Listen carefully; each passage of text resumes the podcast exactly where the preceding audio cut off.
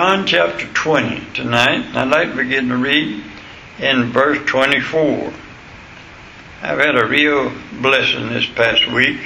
Uh, I've had somebody call me to want me to do a funeral, and they talked to me about the whole thing, and they said, "Now, Pastor, we I don't want to be insulting, but how much do you charge to do a funeral?"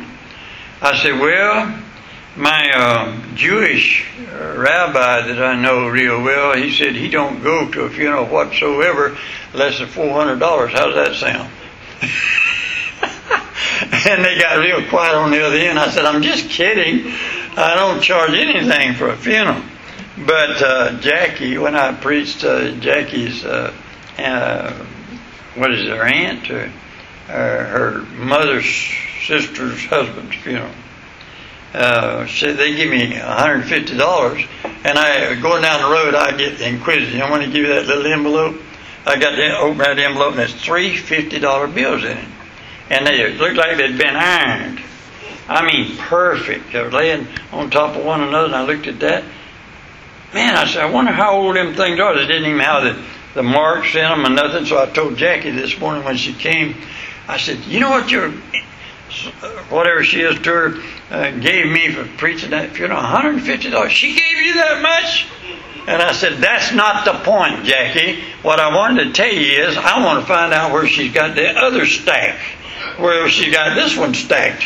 She said, If you think that's something, she give my grandson some hundred dollar bills. Now they look just the same way. I got to find out where she got the hundred dollar stack.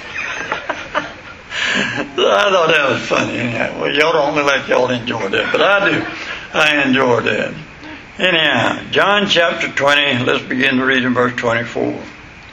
But Thomas, one of the twelve, called Didymus, was not with them when Jesus came.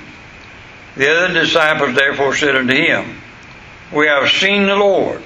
But he said unto them, Except I shall see in his hands the print of the nails, and put my fingers into the print of his nails, and thrust my hand into his side, I will not believe. And after eight days again, his disciples were within, and Thomas with them. Then came Jesus, the doors being shut, stood in the midst, and said, Peace be unto you. Then saith he to Thomas, Reach hither thy finger, and behold my hands, and reach hither thy hand, and thrust it into my side be not faithless, but believing. And Thomas answered and said unto him, My Lord and my God. Jesus said to him, Thomas, because thou hast seen me, thou hast believed. Blessed are they that have not seen and yet have believed. And many other signs truly did Jesus in the presence of his disciples, which are not written in this book. But these are written that you might believe that Jesus is the Christ, the Son of God, and that believing you might have life through his name. Pray with me, please. Heavenly Father, I pray in Jesus' name that you'll help us Christians especially. I, I would pray for the whole world, but I would pray for Christians especially uh, that we are looking at all the things that's going on in this world right now, and sometimes we get discouraged and get off the main subject. And Lord, I pray that we'll keep our eyes on Jesus and not on the things of the world if you'll bless us tonight, uh, uh, that show us how important that is. We'll praise and honor you for it now. In Jesus' name we pray. Amen. Ever since I've been preaching, I've tried my best to not let people look at me and put me on a pedestal or something. I've always wanted them to see Jesus when I preach. I've tried to bring it out in the Bible in every other way I can. And I believe this. I believe that men have always had a desire to see Jesus or God, if you would please. But they want to see Jesus before they believe. But the Bible says faith is the substance of things hoped for, the evidence of things not seen. The Bible also says, Ephesians 2 8 and 9, we're saved by grace through faith. And this does not stop men from still wanting to see Jesus before they believe. We know God in His mercy and grace has uh, revealed Himself to us. We also know God is a spirit, and they that worship him must worship him in spirit and in truth.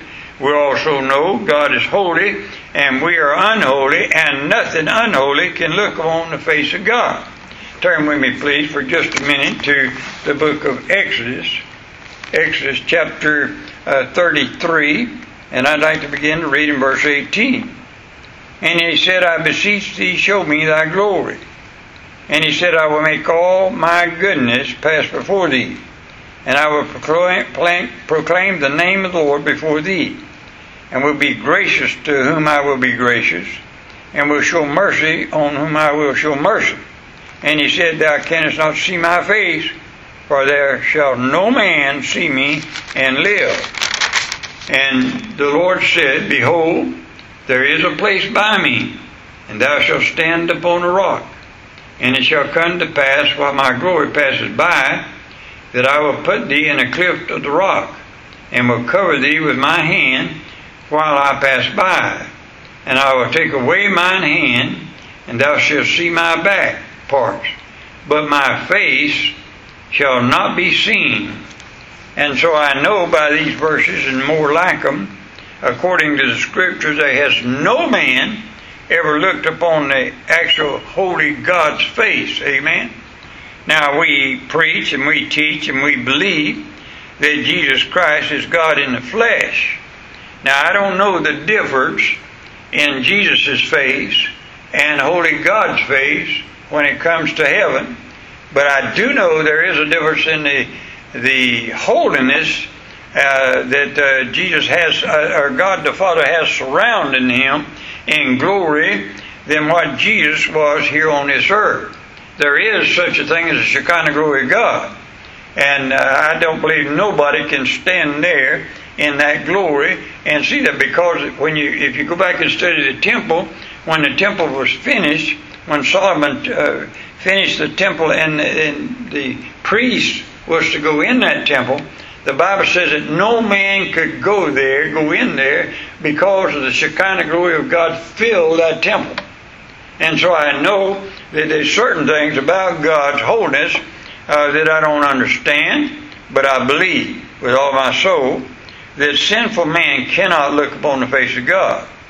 But what I want us to see tonight is we can see Him in the Scriptures in John 1 and verses 1 through 3, as the beginning was the Word, and the Word was with God, and the Word was God. The same was in the beginning with God. All things were made by Him, and without Him was not anything made that was made. And now, this is God. Think about this.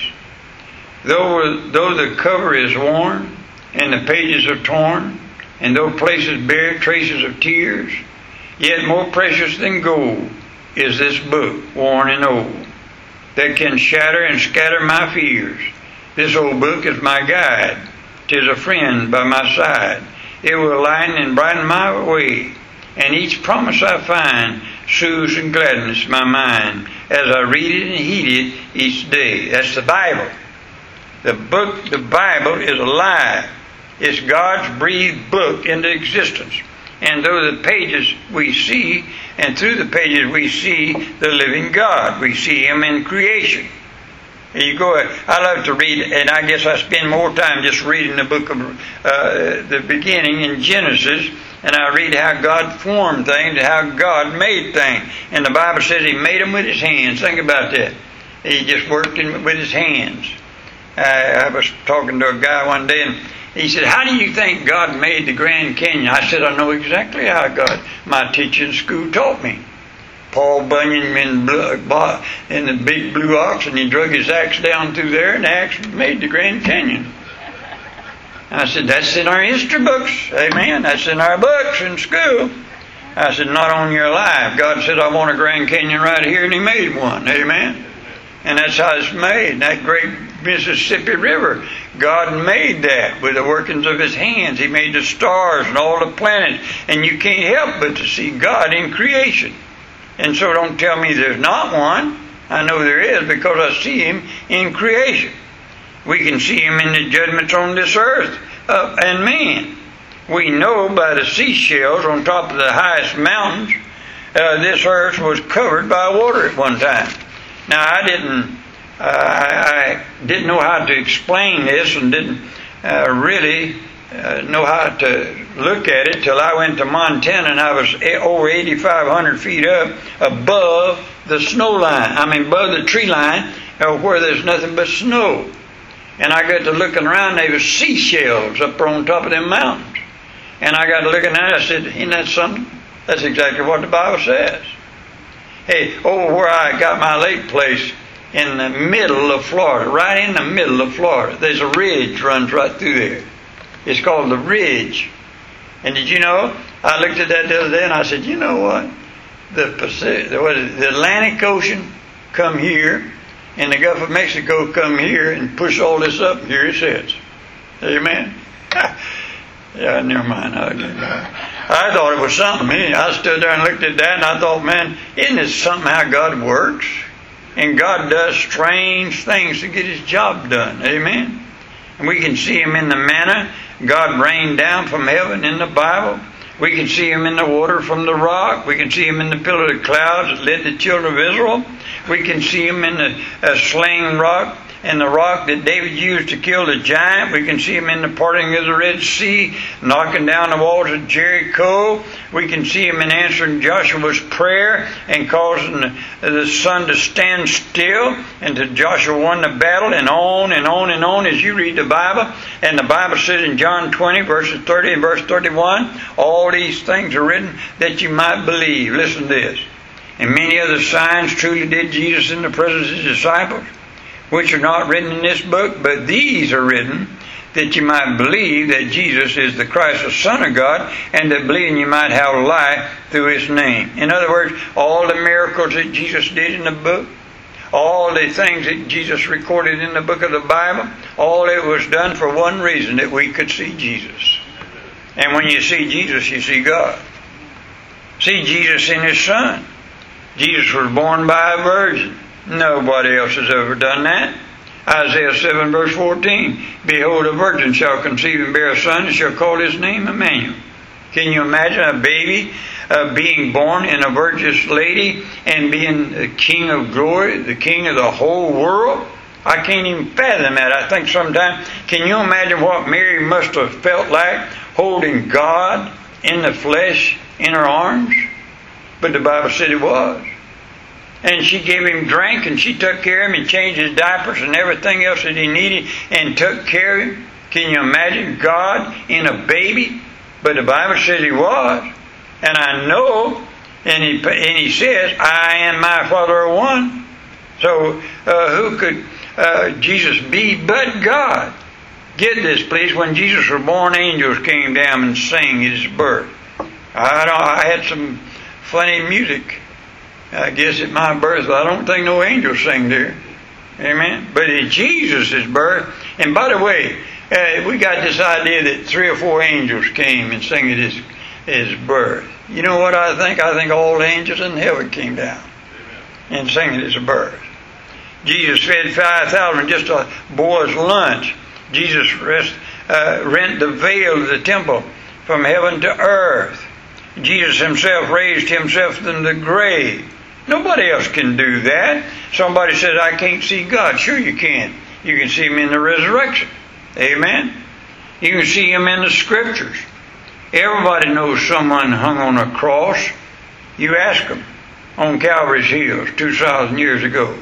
But Hebrews chapter 2 and verse 9 says, But we see Jesus, who is made a little lower than angels, for the sufferings of death, crown with glory and honor that he, by the grace of God, should taste death for every man. What I want us to see today is this, this that person that hung there on that cross on Calvary Hill was not just a good man dying for a good cause. He was not someone dying because of evil deeds that he had done. This was Jesus, the very Son of God, dying for the sins of the whole world, including mine and yours. And his sacrifice, his shed blood, can cleanse anybody from their sins. Amen? That's a, that's a special person. That's God. And evil long I took delight, unanswered by shame or fear till a new object struck my sight and stopped my wild career. I saw one hanging on a tree in agony and blood. He fixed his languished eyes on me as near his cross I stood. Sure, never, till my latest, latest breath, can I forget that look. It seemed to charge me with his death. Though not a word he spoke, my conscience felt and owned the guilt, and plunged me in despair. I saw my sins his blood had spilt, and helped to, to nail him there. A second look he gave, which said, I freely all forgive. This blood is for thy ransom paid. I die that thou mayest live. John Newton wrote that about my Savior. Amen. And when you look at Jesus and you look at everything the Bible says about him, how could you not say, I don't I've never seen God? I've seen him. I've seen him in his handiwork. I've seen him in his word. I've seen him in his miracles. Man, I've had more miracles. I had a man call me here a while back. Preacher, have you ever seen a genuine miracle? Now, I know what he was talking about. Somebody's blind, you go slap them side of the head and they see. No, but I tell you what I have seen. I've been in the hospital when the doctors give up, walked out in the hall, met me in the hall, said, Preacher, I have done all I can do. Now it's your turn. And he said, the only thing can help that person now is God. And the doctor said that. And I went in and prayed over those people, and a few days later they walked out of that room. Now you call it what you want to, but I believe God answered prayer. I seen Him in answered prayer. And I could give you a million things that's happened in my personal life that I can say only God could do that. Amen. I get so tickled sometimes how God watches over me that I, I laugh at my stupid self. I, I guess I told you about this, but I was over the house here a while back, and I got my boat. I got a lift that my son gave me. It lifts my boat out of the water, and it keeps it from getting messed up. Take care of it real good. I was out there the other day working in my boat, and all of a sudden I lost my balance and fell in the lake. and I was up to here, and like this, trying to get out of the water, and, and I crawled back up on shore, and I looked at, and and uh, the lady lives right across the canal there, and the lady man lives right over there, and I got to look and see if anybody look at stupid me. And I crawled back, in the house, dried off, got me some clean clothes. Amen. A gator could have got me, I could have drowned it, but something kept me alive. Amen. You say that's an accident. Oh no, it's not. God takes care of me. Amen. I might be I might be crazy, but God still loves me and takes care of me. Don't tell me I can't see God's handiwork. God's real. I thank Him every moment. Let's pray, please. Heavenly Father, you're so good to us and watch over us, and we do love to watch you work. We do love to see you, Lord. Of course, we can't see you face to face till we get a glorified body and a glorified mind, and we'll be then just as holy as you are holy, but not now. And so we wait for that great day. And what a day that's going to be to see thy Shekinah glory and thy holy face. And we thank you for that opportunity in Jesus' name. Bless us, we pray. Amen. Let's sing something, please. Turn to page 383.